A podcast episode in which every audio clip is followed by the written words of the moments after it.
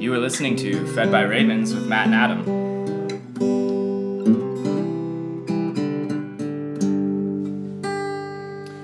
Good morning, Matt. Good morning, Adam. Welcome to day 149 and 150 of going through the Bible in a year using the oral tradition. We're just going to talk about it, but we got a lot to cover today. We're glad you're here. What are we reading today, Matt? Our Old Testament reading for today is 1 Samuel chapters 24 through 28. It's a little bluesy today because uh, we still got Saul seeking to destroy David. The only difference now in chapter 24 is that he's using like resources of Israel. he's now, it's not just like a personal, he's always had some troops, but now he's going after David as though it's a military campaign. 3,000 men? Yes. Gideon defeated Midianites with 300, mm-hmm. and they're going after uh, David's. And his 600 guys. Right. Yeah, it's a desperate measure. Um, I do want to just real quick point out that there's a giant VBS happening behind us. Yeah. So if you hear some background noise or a little echo, we are in a different location right now.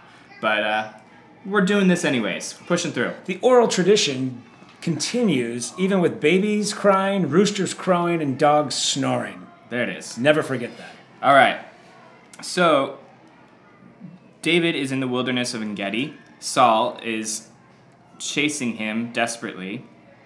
And David and his men are like hiding in like deep inside of these caves that are riddled in this in these mountains and wilderness. So I, I believe that these there's going to be two instances of this. That's mm-hmm. what's about to happen, and it is to show the Lord's hand is with David and not with Saul. Yes. And long story short, Saul's men are all in these caves. David's men. Uh, David's men are all in the caves, deeper than Saul goes. Yeah. And while Saul is fast asleep, David. Oh, this one, Saul's going to the bathroom. Oh, He leaves his men, goes into the caves to get some privacy, some there privacy. Some privacy. and he goes into the cave, the very cave that David and his men are deep inside and hiding in. And David's servants are, are saying, "Now's our chance. Let's Yeah. let's finish this." let's get him. But David under, Get 'em. understands the anointing of the Lord. He Yeah. understands that uh, we do not mess with or try to kill one who's been anointed, even if they're acting as evil as Saul right Mm-hmm. now, because David understands I don't want to be against the Lord. And Mm-hmm. As a leader, you have to think about it. I'm Mm-hmm. setting up, uh, a, I'm continuing this cycle of Violence. violence, which the world has no problem doing. Mm-hmm. Like you overthrow the king, you kill him, and then you reign. And uh, when you're the Lord's anointed, that's not how you run. You don't overthrow the existing power that God set up to illegitimately get yours by violence. And so Yes. David already is showing the Spirit of God, I think, is with him, and he's using wisdom, just even just being smart about leadership. Yes. Because if I kill him, then you're going to be killing me, Mm-hmm. and we're doing something different here. So he sneaks up while Saul is in the middle of his business and cuts off a corner of the royal robe. Right. And and then he gets away. Saul has no notice of this. And then Saul leaves the cave and joins his men. And after he joins his men, David runs out of the cave holding the corner of the robe and says, Saul, Saul, I look, I'm here. And then he like shows the corner of the robe and is like, I had a chance, man. I could have killed you. But I I didn't. My men wanted me to, but I didn't. I stayed my hand and instead I cut the robe uh, a corner of your robe. So essentially saying, I had you. I had but you. I spared you. And then Saul does his uh, false kind of regret. It's when you get busted and you realize. So this isn't a spiritual repentance. This is a, dude, you had mercy on me. You had a total headshot on me and you didn't do it. Yes. Thank you.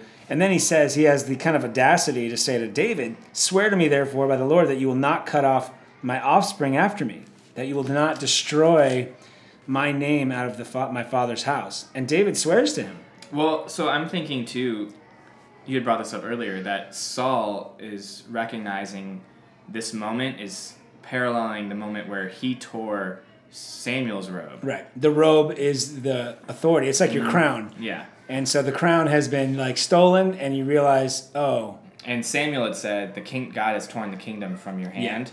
And so now David is holding the royal a piece of the royal robe in front of Saul, and Saul's realizing this is the guy that God wants. Yeah, he's- and he- so he's recognizing in the moment, you're probably going to be the next king if the Lord has anything to do with this, and uh, please don't destroy my line when Right. you become the next king. which he, he David will keep this vow Yeah. mostly because of Jonathan, because he loves Jonathan. So uh, Saul leaves him and is like gives up the search and is like, you know what? Comes to his mind, right Yeah. mind for a second. and then leaves. So now um, David is kind of wandering with his men, kind of alone, and they're wandering around the wilderness, and they've been um, protecting this herd of 3,000 sheep and a 1,000 goats, which is a fortune. Whoever this belongs to is a very rich person. Filthy rich. And- so it makes sense. They go. he sends servants to the house. Who the guy who owns all these, Yeah, Nabal. Nabal. So David sends the servant his servants to Nabal and says, "Hey, we've been protecting your sheep for the entire season. Like it's now time to shear the sheep, and this is kind of like a festival season, and, and everyone kind of like they have a meal and a feast for the week, the entire season. Of that they're shearing these thousands of sheep, and he says." Could you provide some food for me and my men? We've protected your sheep Right. for this entire season. You're feeding thousands of sheep. You're Yeah. feeding uh, hundreds of workers. So a couple more. You know, it's not a too big of a request, especially since they've been helping to protect his fortune. Yeah. And they could have easily just taken all the food they wanted. That's that's the picture I got. Where Mm-hmm. David was like, I could have easily just Mm-hmm. fed my troops off a, a small portion of what you have. Yes. So I'm just coming politely. Nabal, whose name means fool, Mm-hmm. literally just says, "Who are you? Why would I feed you guys? Get out of here!" Mm-hmm. And so then David says, "Well, that's it. We're we've done good. You're doing harm, and so we're gonna do what we could have done out there, which is Yeah. take wipe you out." Yes. And so he is And guess who saves the day? Yeah, so David is furious to be treated like this. Uh, he, um, he, I don't know. He could be acting rashly. Like he's like ready to just throw down for this It's a- insult. it's a kind mix- of like a level of pride. There's a cultural thing and also a Mm-hmm. pride thing, and it's just, but it's kind of shocking. It's, It's, like a- also shocking. He's like being. There's like a certain hospitality laws that should be in effect here that Nabal should be honoring and be thankful. right. But uh, so But Nabal's trying to like, he he's just selfish and maybe teaching a lesson too. And um, he, at this point, Ahimelech, who provided bread to David, right. the entire priest line was almost wiped out by So- Saul. So he might be like, uh, I'm not doing that. but what we have here, and again, is again in the Old Testament, a woman saves the day. yes. And I really love this woman. In fact, well, her name is Abigail. So a servant of Nabal realizes this was a bad move. David has been more than fair with us. He's been a great help to us, protected us. We would not have had such success without him. Right. So he runs to the master's wife, Nabal's wife. So he knows, like, maybe Abigail is the reason behind all, like, the reasonable partner in all She is. She's the reasonable one. So she does what uh, a reasonable, good, awesome person would do. She makes a ton of food. Mm-hmm. She goes back out and says, I wasn't there when your messengers came. yes. We're so sorry. I've heard from the servants how you took care of us and Mm-hmm. you were good to us. And so she then makes vows and, and basically, without getting just reading it, she does everything right. Yeah, and she even says to David, like, look, there should be no reason for you to be guilty of shedding blood. Yeah, she's so smart. Mm-hmm. Well, um, David hears this and honors Abigail, Yeah, he blesses her. and she says, "You don't even need to kill Nabal. Just wait." Uh, yeah, he says, um, uh, he's like, truly, if you had not stopped me, no one would have been left of Right. Nabal, not one male. And so he says, go up in peace, and and then, so Abigail waits. She even says, "My husband's name means fool," and Yeah. that's how he acts. Yeah. And so she gives all this stuff to him. She kind of waits for the shearing season to be over. Yeah, she definitely and, waits. And She's the like, partying to be over. she knows if I talk to my drunk husband right now, Yeah. he won't hear it. And so she waits, waits for him to sober up, and then she goes and tells um, Nabal what she did and how she provided for David. he goes into shock. And yeah, it says, His heart died within him, and he became as stone. And about 10 days later, the Lord struck Nabal, and he died. Right. So then Abigail comes back out to David and says, Problem solved, one death for all. Yeah. You don't need to kill anybody. And David's like, You're beautiful Mm-hmm. and smart and amazing. Yeah. Will you be my wife? Mm-hmm. So he picks up his third wife, Yes. which again is not the norm. We see David not doing things that are normal or that God says to do. We see a man who's Doing normal king things. yes, And so a lot of his wives, again, there's political facets going on. And so he's making political commitments and structures to lands. and he's taking care of widows Yeah. too. You know, but uh, I reading this, I thought, I actually thought of my wife, not because I am a fool, Mm-hmm. but I thought of my wife because she's always worked like in a man's world, Mm-hmm. and she has worked so hard for the good of the company that she's had to have hard conversations and cover up for not cover up, but um, it's not covering up. It's uh, making it good. Yeah. The rash decisions Yes. of foolish leaders and and I just thought of my wife. I was like, it's fun uh, as we read the story. It's fun to identify. You're allowed to identify with certain characters and aspire to be like them, or recognize I have those similar characteristics. So Matt and I will often identify, you know, Jonathan and David, We- and it's fun to do, and we're allowed to do that. Um, it's not like in stone that now I am David and No, he is John, no, yeah. but we're allowed to go. You know what? That's kind of friendship we have, or that's Mm-hmm. those are character traits that I have that I want to to continue to grow. Mm-hmm. So I see the character of Abigail in my wife, and I'm, and I loved it. I also think it's a it's showing it's a story inserted Mm-hmm. to show like D- it's David and Saul. Yes. Saul's being hard-hearted and unmerciful and the bad kind of king, and Abigail is being the right kind of king. Yes. Well, and this is sandwiched right because it's sandwiched right in between the next scene. Oh, also, we kind of skipped over, a, like, a, and it's like just a verse, but Samuel has died. Oh, Samuel's died. So Samuel's died, and so we're gonna see like a big shift in a lot of actions. So like right after the death of Samuel, this scene goes down, and then now Saul is back to hunting David. Yeah, so Samuel dies, and like the spiritual presence, everything kind of goes back into chaos mm-hmm. to the point where everybody knows. Yes. And so, like, even the Philistines start to know. Yeah. But before we get there, we have the sandwich, the pieces of bread to this nice meat, this Yes. nice roast beef, is uh, another scene where David can kill Saul. Yeah. So the Ziphites, who have already ratted Sam or David out once, Right. go again and are like, "Hey, Saul, David's still in our land, running around. Why don't you come and get him? Like he's here. We know where he is. We can tell you where he is. Like come and get him." And so he does, and he's chasing uh, David again, and now they are like in like they are in an encampment and David and his men find them and they know where they are and David's men uh, are like hey Saul, Saul's been given to us again. He doesn't know we're, we're right here. You we can sneak down into his camp and get him. And so And it is like the classic, you'll see this with Jesus. We've talked about it before, where as the leader, you're following the Lord, the people are following you, and the people know, they think they always know. For the most part, they're smart. Yeah. But they're like, this is what we would do normally, do it. And so they have to kind of trust David. now this is another leadership difference though where, where the people contradict David but David sticks with his heart and follows the Lord But Whereas Saul will always bend his will to the people. And I do think David was with them because he says, "Let's go down to the let's go down to where Saul is. Who will go with me?" And um, he gets who is it? Ab- Ahimelech the Hittite and uh, Abishai. So the son of Zeruiah. So these guys will come up in later uh, stories. And the sons of Zeruiah. So Zeruiah is David's sister. oh, And I always thought Zeruiah was just some guy because usually when you have sons of. I always thought it was a skin condition. That's funny. Just kidding. Um, so the sons of Zeruiah, though, are actually David's sister, and so they're called the sons of Zeruiah because she's royalty, because Nice. she's related to David. Um, so these are his nephews. So Joab, Abishai, and uh, I can't remember the other guy's name.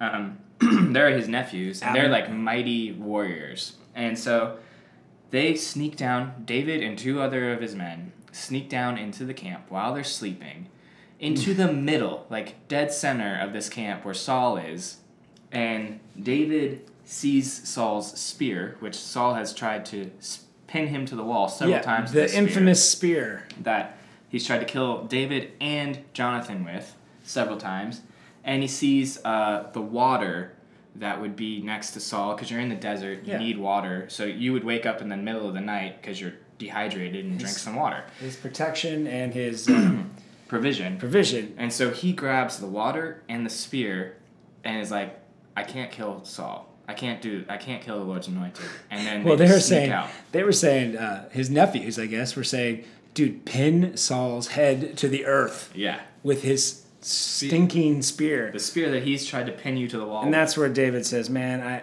I think he was planning on it, but then he got there again, and it was like one of those things where you know Mm-hmm. the spirit of the Lord is like, no, this doesn't feel right. I can't do it. I, I will not touch the anointed." But I am mad. Like he's, a, you're allowed to be mad that people are coming after Mm-hmm. you. But he didn't act in that violence. he, and He instead- grabs it, runs to the other side of the valley, so Right. there's like some nice distance between them, and then yells into the valley, and he dresses Saul's commander Abner, which is great because Yeah. he's like Abner, you you failed in protecting the Lord's anointed. Who are you? What have you done? Well, he's even he's even speaking as a king. Like Yeah. you had one job, and I got so close to his head that I took his water and I took his spear. Mm-hmm. Bad, bad, and then and so again it ends with Saul going, "I've sinned." And uh, re- you know, return my son, for I will do no more harm to you. He's lying. You know, he's basically lying. He regrets. He's acted foolishly, and then um, basically he says he's trying to bless David. Like he says, "Oh, blessed be to you, my son David. You will do many things, and you will succeed in them." And so he's kind of recognizing you could have killed me again, and you didn't. Yeah. And what I what I love about King David here is he's acting like Jesus. Mm-hmm. Like Jesus could condemn us. He could throw the rocks at us. He has every right to destroy us. Yet you see the mercy of God, even for someone like you. We think we've sinned where it's so bad. You've Yeah. sinned so bad that God Yeah. can't love you anymore. Well, no one has been the representative king of Israel and led them into murder mm-hmm. to this degree. So God, if David can forgive, Jesus absolutely forgives this way. Yes. Beautiful. Well, then David flees into the Philistine land and is thinking, you know, I should just hang out for a while. Yeah, so he so he had gone to Achish, the king of the Philistines before, but like got nervous and gun shy and acted like a crazy person. But now he's like, you know what? I'm gonna do that this time. And I'm gonna just show my true cards, show who I am. I've been on the run long enough. Uh, it's hard. It's getting harder and harder to provide for my men. I'm going to just go to the Philistines. So, yeah. So he goes there. Uh, Achish is thrilled to have him because he knows that he's been running from David or from Saul at this point for a long time. And uh, so he takes him in and sets him up in a land of his own. Is like, man, like if you prove yourself loyal to me, uh, you'll be honored and great. I would love to have another awesome warrior on my side. That would be awesome. Especially now that Samuel's dead, I think he's like, oh yes, let's take advantage. Like the kingdom's falling apart, and so So David lives there for a year and four months. mm-hmm. so he kind of settles in, and to the point where, is this where he's uh, fighting? He's kind of going to these places. Yeah, so he goes into Israel territory, but he um, attacks raiders like the Amalekites and the um, uh, let's see, the Gerzites, the Geshersites, and the Amalekites who were raiding the lands of Israel, and he attacks them. and so he takes all the he and he kills all of them, and So no one can tell. so no one can say anything, but he takes all their plunder, takes all their stuff, and then goes and gives some of it to Achish. And Achish would always be like, Where were you raiding today? Yeah. He would tell him the region, which is an Israelite region. And so Achish would just think, Oh, he's raiding Israelite towns. Awesome. He's making himself a stench to Israel. No Right. one in Israel will ever want him back. So he's a faithful servant. But in reality, David would answer the question, Where have you been? by saying, I went here. yeah. And of course, it's Israel stuff because he killed all the Philistine raiders beautiful. Yeah. And he's like, he killed everyone because yeah, they would rat him out. You just said that, but I was, I just love. I, David yeah. is so like politically smart, and clever. and he's he's actually clearing out the allotted land. He's doing the thing That a king should be doing. and that had not been done for Yeah. 400 years. Like the 400 years they've been there. yes. So he's already acting kingly, and it sets up a false kind of security For Achish. for Achish, the Philistine. Mm-hmm. So the Philistines are now like, Samuel's gone. We have David. Let's make a real military push against Saul. And so they gather everybody for war to fight against Israel. And, And and this is where it gets it gets tough for David. David gets a little bit squeezed here. yeah, because he's like, David, I want you to be my personal bodyguard. Right. I want you and your men to go out, go out against Israel with me.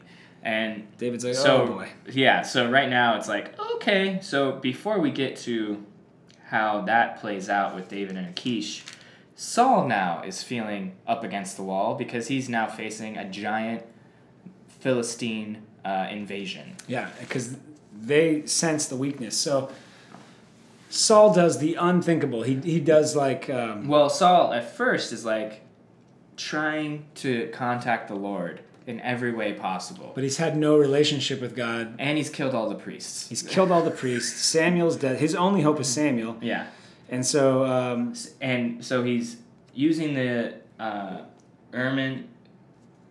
What Urim and Thur- Thummim? Thummim. I always want to say it the other You always way. want to say uh, what's her name? Thurman. Uma Thurman. You always want to say Uma Thurman, Yeah. but she was in the Kill Urim Bill and series. Thummim.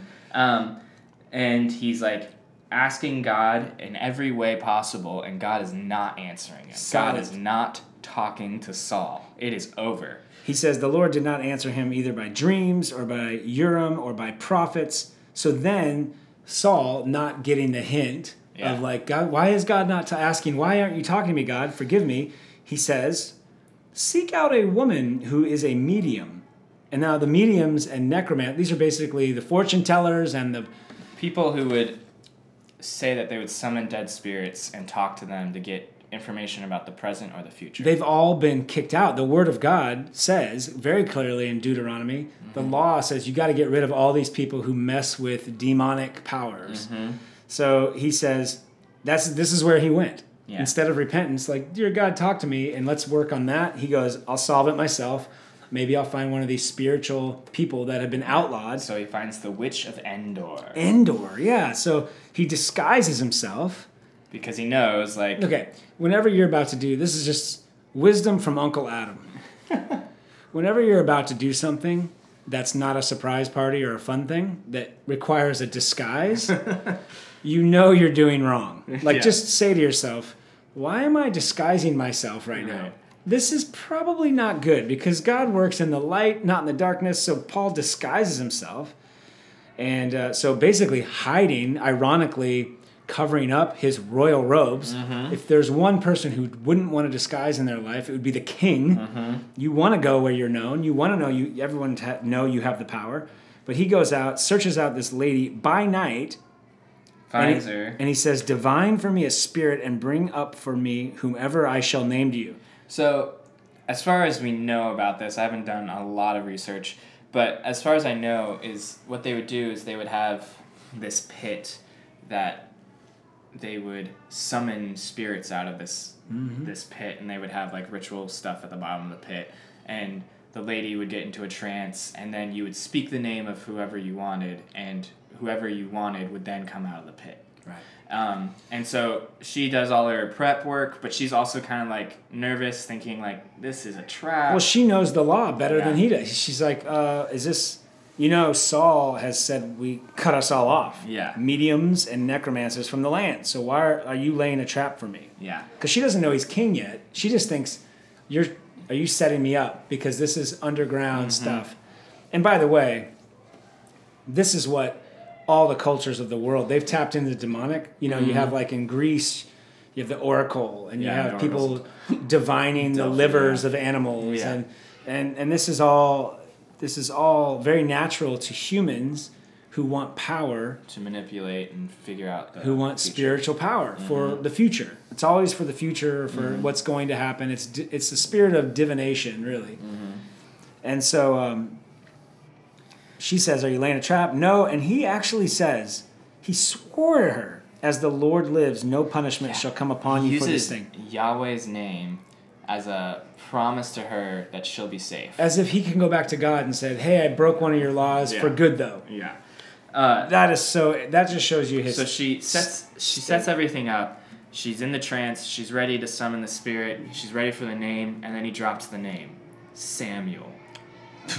she, She freaks out at that name. yeah. She's like, "What?" And then uh, She a cried and uh, with a loud voice. and a and a spirit comes out of the pit, and she can see the spirit, and Saul can't, and so she starts describing the spirit. It's this old man wrapped in in these dark robes, and She says, I see a God coming out of the earth. yeah, so she's freaking out at whatever's coming out of the pit.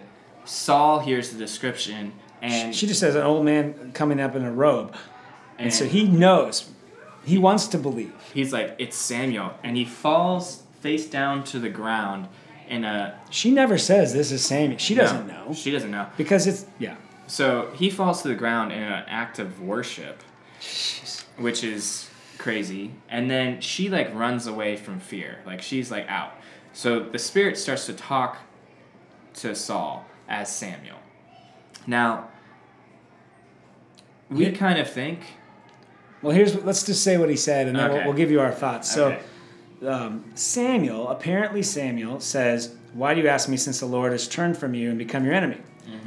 Um, and he just says, "The Lord has done as He spoke by me, for the Lord has torn the kingdom out of your hand and given it to your neighbor David."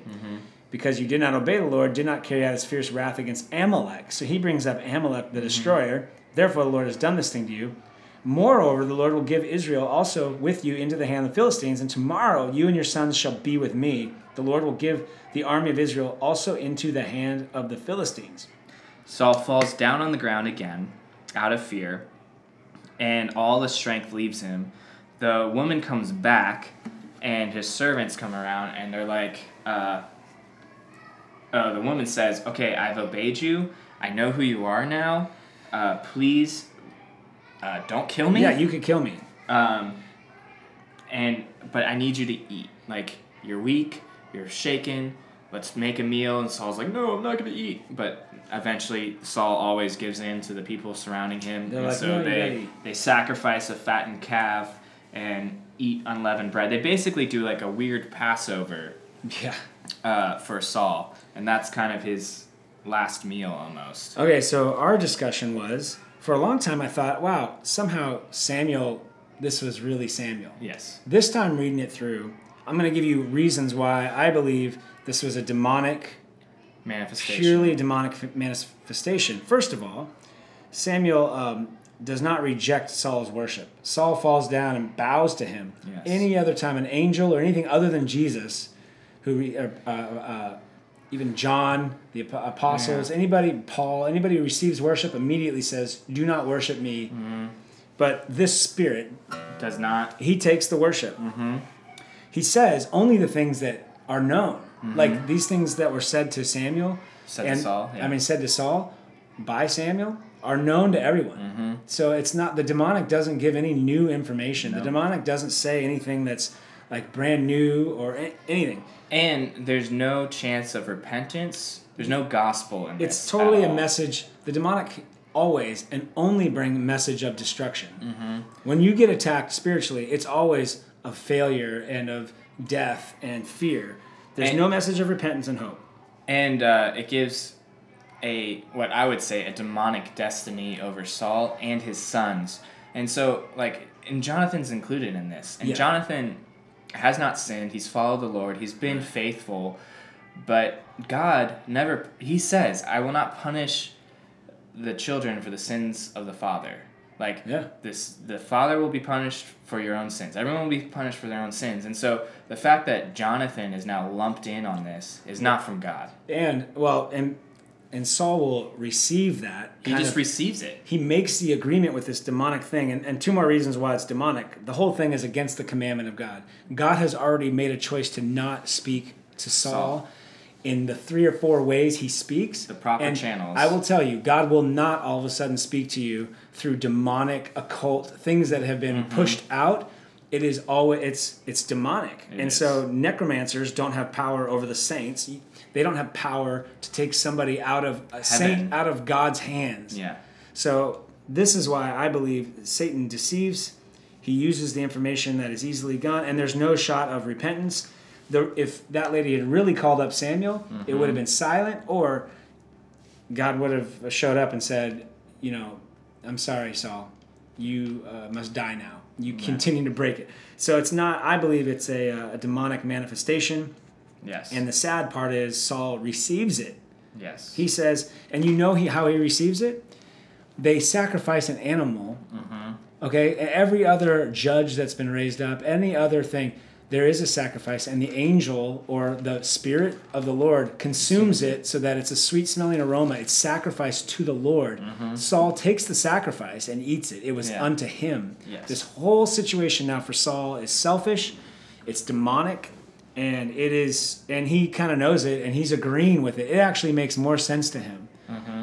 This whole demonic scene makes more sense, and that's why you got to trust, man. When you have the Spirit of God, and you're outside of His boundaries, outside of His, you don't, you don't demand God speak to you. He Yes. speaks to you through the means He set up, His Yeah. Word, His Holy Spirit, and there's guidelines, and these are all out of the guidelines. So Saul is gripped with fear and not faith. He has a false piety, like I'm not going to eat, and then is talked out of that, and then receives basically worship from this lady who is like, wow, I've never seen, you know, I, I fool people. I, I use very little demonic things. This is way out of my pay grade. Yeah. I'm going to offer to you because remember, she's all about power. yes. No faith, all fear. And um, there's a huge the- spiritual vacuum in Israel. Dramatic last. I would say this is the dramatic last meal of Saul. Yeah. So Saul's last meal is a lot like Judas's, mm-hmm. where Oh, yeah. he's solving his own problem by yes. death. Yes. Oh, versus- Oh, nice. versus Peter, who solves it by faith and repentance. And you know I love you, Lord. Yeah. All right. Heavy Old Testament reading And today. that, but that is why you know you're interacting with God. There might be hard words, a truth, but that truth sets you free to grow. You know, like uh, it gives you opportunity and hope, and re- there's peace and forgiveness and assurance. And for Saul, there's none of that because he has rejected the Lord completely. yes. Boom. That's sad. Mm. Sorry, Saul. But there's a better king, and we're going to talk about him right now. Yeah. So our New Testament reading for today is John chapter 18 verse 25 through chapter 19 verse 27. Uh, Jesus is being questioned by the high priest. Uh, well, by Annas. He, hasn't been. He's being sent to Caiaphas, the actual acting high priest at this point. Uh, now Simon Peter, who's been in the courtyard, he denied Jesus once already. He now does it again. The the people around him are going, "Wait, Oh, you're, okay. you're with him." This is so good. Yeah, when we've read this in the other Gospels, it's the old Peter saying, I don't know him. It sounds Yeah. like a line from the room Jo- with And- Sal. and I do not know him. Yeah, and he says the same thing again in this in, in this reading, and I think it's a, a very literary decision on John saying where he keeps saying, I am not. I am not. Jesus just said, I am he, and power goes out. Mhm. And now, And now he's saying for the second time, I am not. Then one of the servants of the high priest is like, uh, yeah, you were the guy who cut my cousin's ear off. I know. It's so great. I saw you in the garden. And again, Peter denies it for the third time, and the rooster crows. But this is, and he, he breaks down into tears because he knows.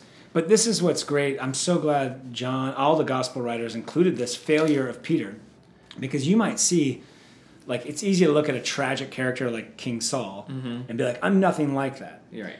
And then someone like Peter, who's going to be the foundation of the church, Mm-hmm. he is falling into the same fear. Yeah.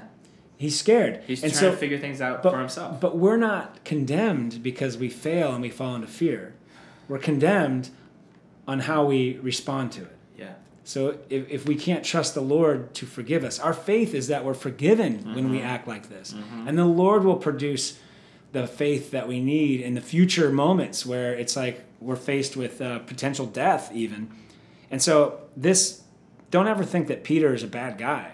Peter is amazing because he is denying Christ, yet he's denying Christ, and he still has the opportunity to be amazing, and he will because Jesus simply says, Do you love me? Yes. And he's like, I do, Lord, you know I do. Anyway, that's coming up. So they John skips the interview with Jesus and Caiaphas and just takes him from Caiaphas's house to Pilate's, and uh, they don't go into the governor's house because if they go into a Gentile's household, they become unclean and are unable to partake in the Passover. As they're so they're worried still about being ceremonially clean. They're following the letter of the law. as they're preparing to kill their savior. and they're doing like okay so you think about david he could have by the letter of the law killed saul mm-hmm. but he's not going to kill god's anointed now hundreds of years later you have the people of god the representatives at least ready to kill god's anointed Mm-hmm. they So- finally have him They have the letter of the law, and they're going to kill him. And so they take him before Pilate. Pilate's trying to figure out like, what does this have anything to do with me? Uh, why don't you just judge him by your own law? And uh, they're like, well, we can't put anyone to death, and he deserves to die. right Uh, well and jesus says something though you're at pilate right so yeah, so now Pilate's like, okay, bring Jesus into me, and I'm going to question him. So He- then he asks, "Are you the king of the Jews?" right because this is a political like he's like if we're gonna if you're gonna come to me there's got to be political accusations but he doesn't speak right so well no jesus speaks in this oh i'm looking at the part though where um, he says do you know the authority i have well okay so he says in 33 oh gotcha um, he says are you the king of the jews because he's thinking politically like if i if he can admit to Mhm. that then then i can kill him for treason right and so jesus says do you say this of your own accord or did others say it to you about me Am I a Jew? I don't know. It's your own nation. Yeah. And he's asking, What have you done? And Jesus is like, My kingdom's not of this world. If my kingdom were of this world, my servants would have been fighting. But I've been delivered over by the Jews, but my kingdom is not of this world. And this starts to disarm Pilate because he's like, Look, I'm king of another world. And Pilate's like, Oh, good. I don't care about any other world but my world. Right. So you're not going to be king of my world? Cool. That's Cool. why a lot of unsaved people, unchristians, people who don't confess Jesus, they don't really care as long as you're not messing with their world. Yes. And so he's like, So are you a king or not? And Jesus says, You say that I am a king.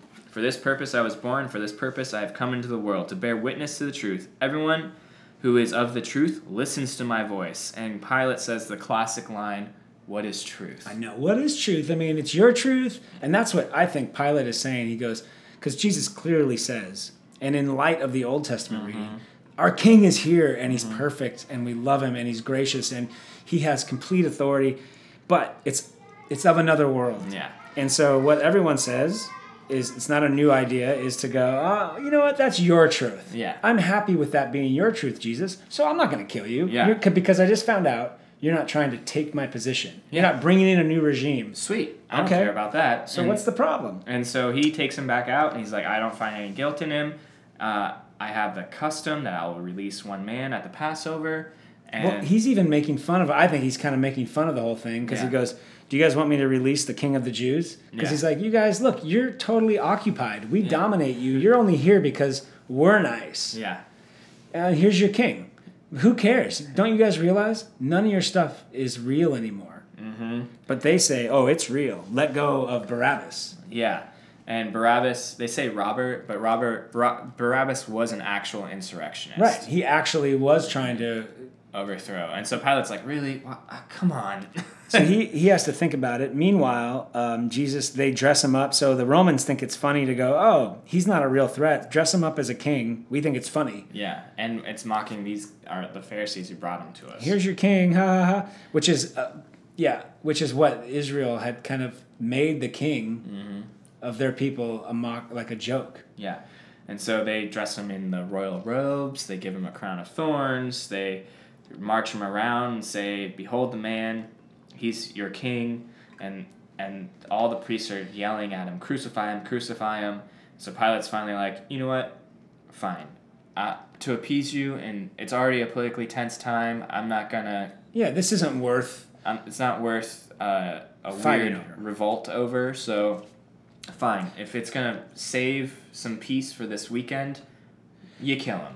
It, and this is where to, uh, it gets interesting because he's not so now he's not talking to uh, Pilate. Mm-hmm. Pilate's like, "Where are you from?" And he's just quiet. And he goes, "Do you know the authority I have? I have I have the power over you to release you or crucify you." And this is when Jesus says, "You would have no authority over me at all unless it had been given you from above.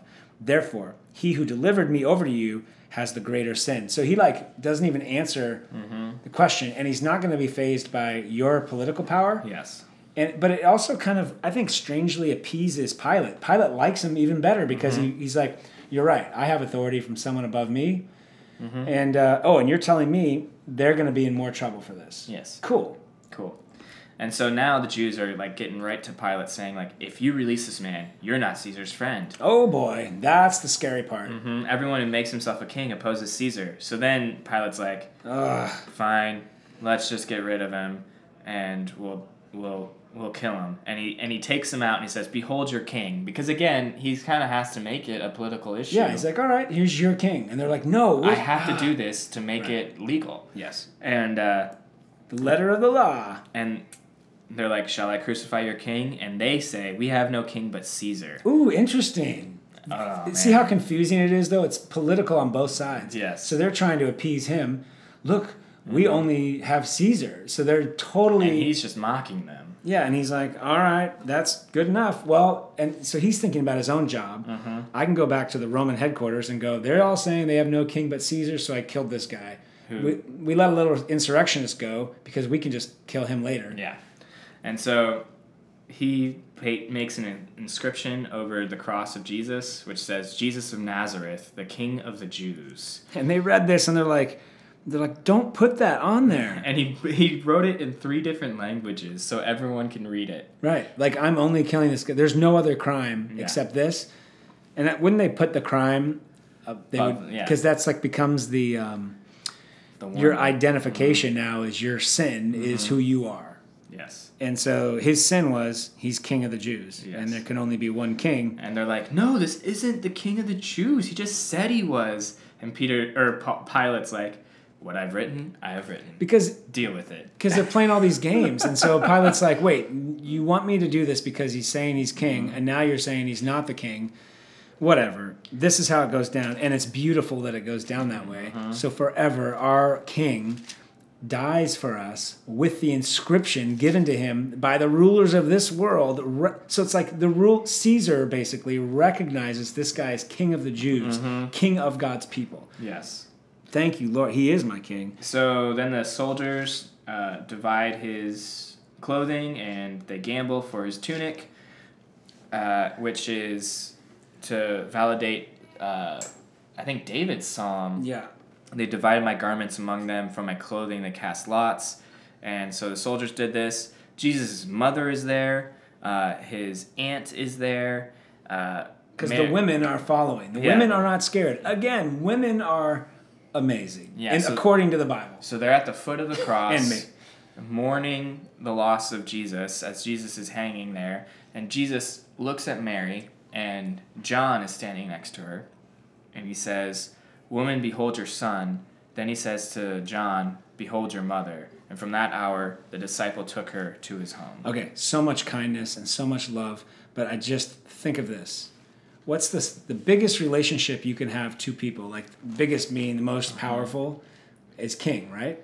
So there he is with king of the Jews. But at the same time, what's the smallest relationship? The most basic, most insignificant relationship everybody on planet Earth has with their mom. Um, yeah. God can handle all the things of the universe, and He can also handle the smallest relationship between you and Him as a mother and child.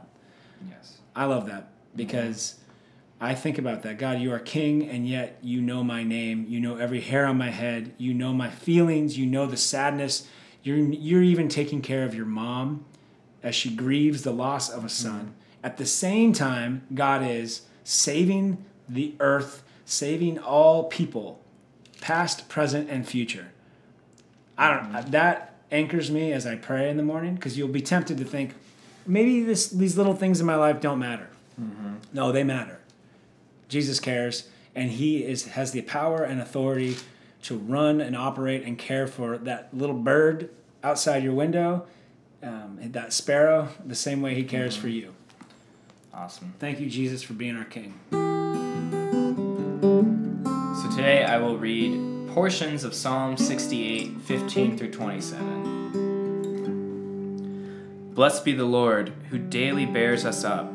God is our salvation. Our God is a God of salvation. And to God, the Lord, belongs deliverances from death. But God will strike the heads of his enemies, the hairy crown of him who walks in his guilty ways. The Lord said, I will bring them back from Bashan. I will bring them back from the depths of the sea, that you may strike your feet in their blood, that the tongues of your dogs may have their portion from the foe.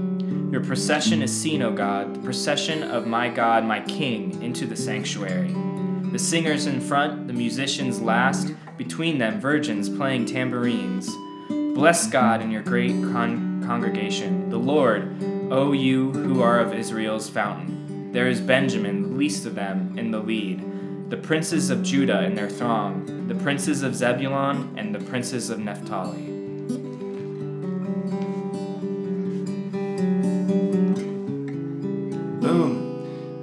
Fed by ravens. Go in peace and serve the Lord. We will talk to you next time.